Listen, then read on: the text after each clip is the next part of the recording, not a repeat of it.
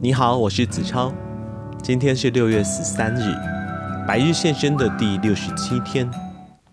不知道大家现在有没有常常看到有很多的所谓的名人所说的话，但其实一查我们会发现，这句话这些名人根本就没有说过，或者是有时候你会怀疑这些话到底是怎么样的流传出来，经过什么样的变形。今天为您挑选的是由加森·奥托尔所写的《海明威才没有这么说》，副标题是名言真正的作者，佳句背后的真相，翻译者是洪世明，出版社是木马文化事业股份有限公司。今天要为您挑选的是第一章第一节的部分，出色的艺术家抄袭，伟大的艺术家盗窃。1988年，澳洲雪梨《晨风报》刊出一篇报道，讨论电脑产业的诉讼和麦金塔电脑系统的发展。文中提到偶像级的企业家苹果电脑的共同创办人史蒂夫·贾伯斯一句备受争议的话。史蒂夫·贾伯斯说，研发期间他始终谨记巴勒罗·毕卡索说过的那句，出色的艺术家抄袭，伟大的艺术家盗窃。后来贾伯斯又在美国公共电视网的节目中重提这句妙语，追根究底，你就是要努力去接触人类创造出来的最好作品，并试着将那些作品融入你手中正在做的事情。就像毕卡索说的，出色的艺术家抄袭，伟大的艺术家盗窃。我和我的同事一直厚颜无耻地偷取这些卓越的构想，所以我想麦金塔能够有此成绩。部分是因为努力研发它的人，既是音乐家、诗人、艺术家、动物学家和史学家，又刚好是世界上最优秀的电脑科学家。1996年，就是在 PBS 节目首播的那一年，费城询问报的一位电影评论员引述贾伯斯，但不知道是一时不察还是一时冲动，把话给改了。以上都可证明巴勒罗·毕卡索所言，不好的艺术家抄袭，伟大的艺术家盗窃为真。但贾伯斯是对的吗？毕卡索真的有那样说过吗？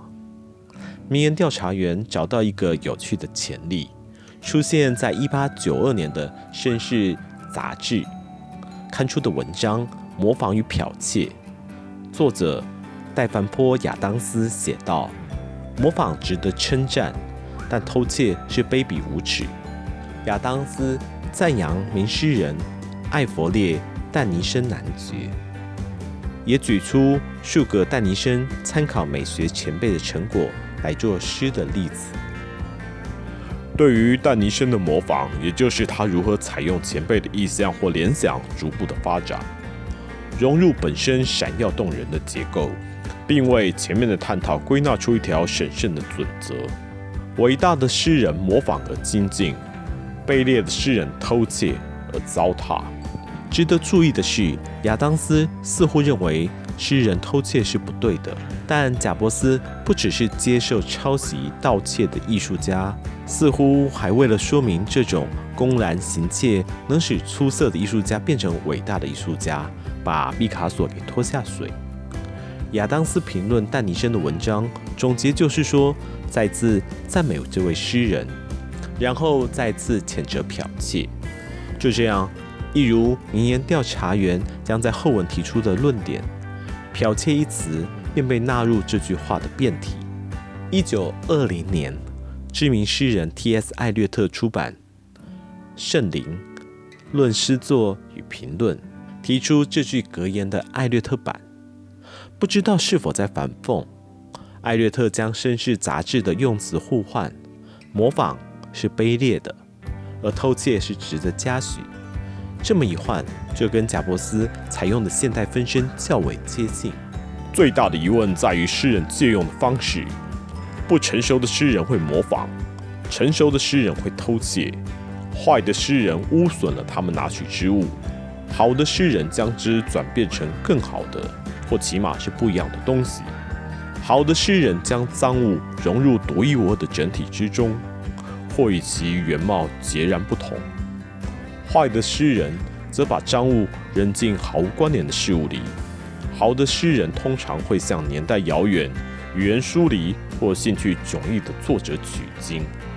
1949年，《大西洋月刊》一位书评在援用这句话的时候，以剽窃取代偷窃。这位书评指出，这话是艾略特说的。从此，这个版本流传数十年之久。艾略特曾写道：“不成熟的诗人会模仿，成熟的诗人则剽窃。”在艾略特之前，歌德曾对艾克曼说：“若你见到大师，一定会发现他用了前人的好东西，而那正是他能够伟大的原因。”10年后出版的马尔文·马加拉纳的《学徒时代：年轻的乔伊斯》小说，收录了这句话的另一种变化。妙的是，马加拉纳虽然在提及该引文时联想到 T.S. 艾略特，却似乎没有想到或没有去努力的了解，艾略特说不定正是那句话的原作者。诗人在这个地方被换成了艺术家，模仿则改成借用。显然，作者永远会受到读过的东西影响，连40年前的 T.S. 艾略特都明白，它使一句老生常谈变得永垂不朽。但在庞德、艾略特、乔伊斯这类兼容并蓄的作家身上，这个公理格外真确。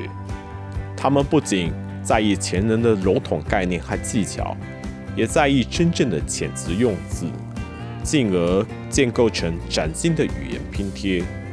我改述某位当代评论家的话：不成熟的艺术家借用，成熟的艺术家盗窃，而乔伊斯是成熟的艺术家。1975年，《纽约客》杂志的长期公稿者在回忆录中写了这句话的变化型，并将来源归给 T.S. 艾略特，但他错误使用“剽窃”一词，与1949年《大西洋月刊》所犯的错误遥相呼应。步入老年，我写了首叙事诗，得了奖，而想必大家都看得出来，那是模仿佛洛斯特之作。那时我还没有读到艾略特的格言：不成熟的诗人模仿，成熟的诗人剽窃。但我早已身体力行。1977年备受欢迎的选集《劳伦斯·彼得的珍珠集》是许多名言归属错误的源头。那本书也收录了这句话，并将来源归给了 T.S. 艾略特。不过，彼得和吉尔一样误用了印在《大西洋月刊》的版本。就民研调查员所知，1995年 PBS 录制史蒂夫·贾伯斯的专访之前，那句话最后一次是出现在1986年。这本书列出的又是一个演化过一次的版本，并把来源给了史特拉文斯基。不过到了第二个版本，这个注脚就被删除了。文章中写的是：次等的艺术家借用，伟大的艺术家窃用。好啦，不知道今天的百日献身，你听了有什么样的感觉？对于学问来说，追寻学问的根头是非常重要的，不是囫囵吞枣，必须经过非常多的考证，不然你整理出来的东西可能就只是垃圾而已。那么我们百日献身，明天见。